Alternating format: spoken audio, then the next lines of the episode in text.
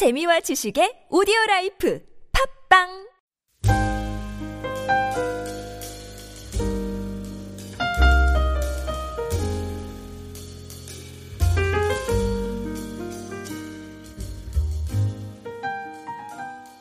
하려는 마음이 들 때가 많이 있습니다.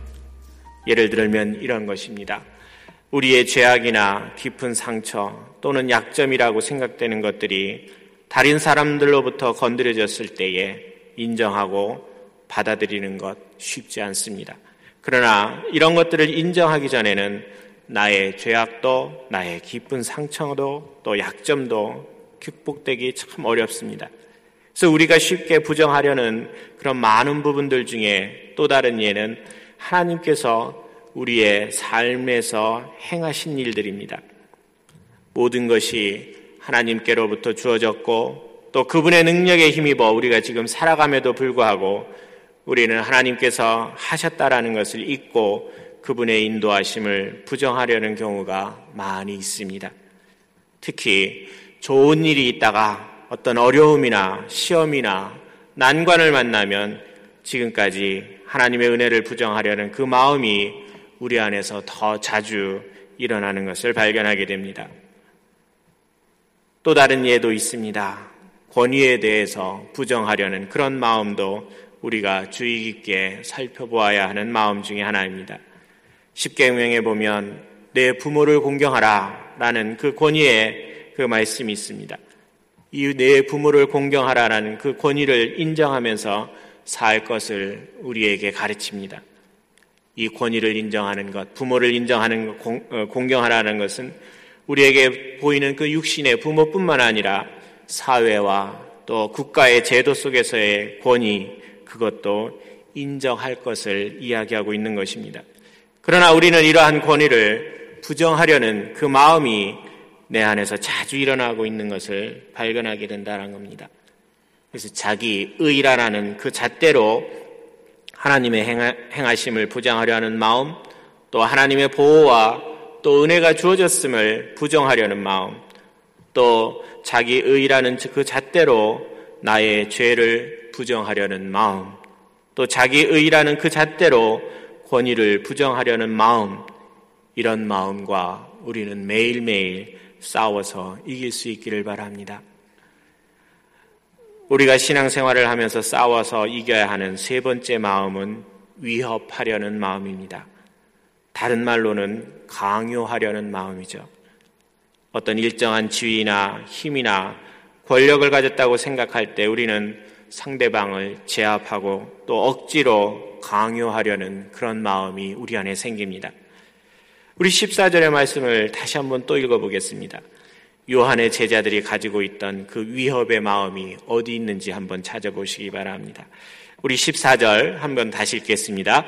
그때에 요한의 제자들이 예수께 나와 이르되 우리와 바리새인들은 금식하는데 어찌하여 당신의 제자들은 금식하지 아니하나이까. 네. 여기서 우리 어찌하여라는 거에 우리가 한번 크게 눈을 뜨고 볼 필요가 있습니다. 이 어찌하여라는 그 단어에 힘을 주고 읽으면 우리가 상대방을 강요하고 제압하고자 하는 그런 마음이 생긴다는 걸 알 수 있습니다. 우리의 삶의 현장을 한번 잘 살펴보십시오. 이런 위협하려는 마음이 내, 세계, 내 속에서도 일어날 때가 수없이 많음을 발견할 수 있을 것입니다.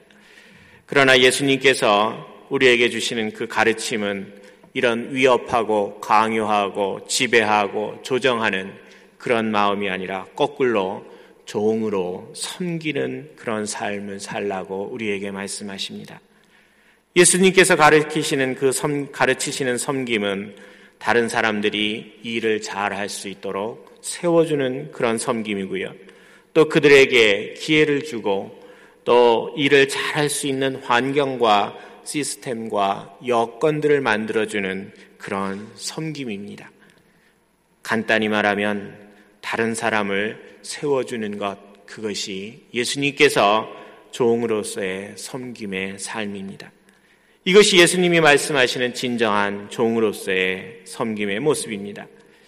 가정에서 아내가 집안일을 잘 돌볼 수 있도록 남편이 집안의 환경을 잘 만들어주는 것, 이것이 예수님께서 보여주시는 종의 삶의 모습입니다. 가정에서 남편이 아버지로서의 가르침을 잘할 수 있도록 남편의 권위를 세워주는 것, 이것이 아내가 예수님의 그 종으로서의 삶의 모습을 본받는 모습입니다. 그리고 또 교회에서, 또 직장에서, 또 힘으로 지배하고 강요하려는 그 마음이 들 때마다 우리는 섬기라는 그 예수님의 명령을 다시 한번 기억할 수 있는 저희가 되기를 바랍니다. 그렇다면 우리가 이러한 마음들과 싸워서 어떻게 이길 수 있겠습니까?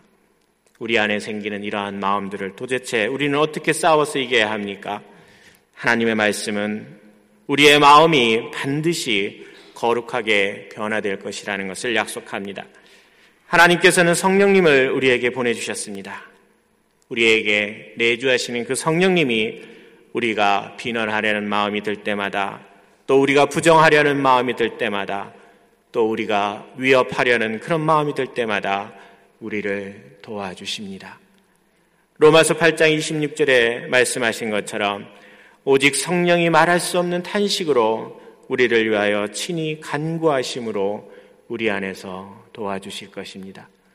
오늘도 성령님께서 주시는 그 지혜의 말씀과 또 힘과 능력을 의지하여 담대히 승리하는 저와 여러분이 되시기를 바랍니다. 우리 함께 같이 기도드립니다. 이 시간 우리 잠깐 마음을 모아 우리 회개의 기도를 드릴 수 있으면 좋겠습니다. 혹시 내 안에 남들을 이유 없이 비난해서 상처를 준 그런 일이 있습니까? 그러면 우리 하나님께 용서를 구하시고요. 또 하나님의 은혜를 인정하지 못하고 부정한 것이 있습니까?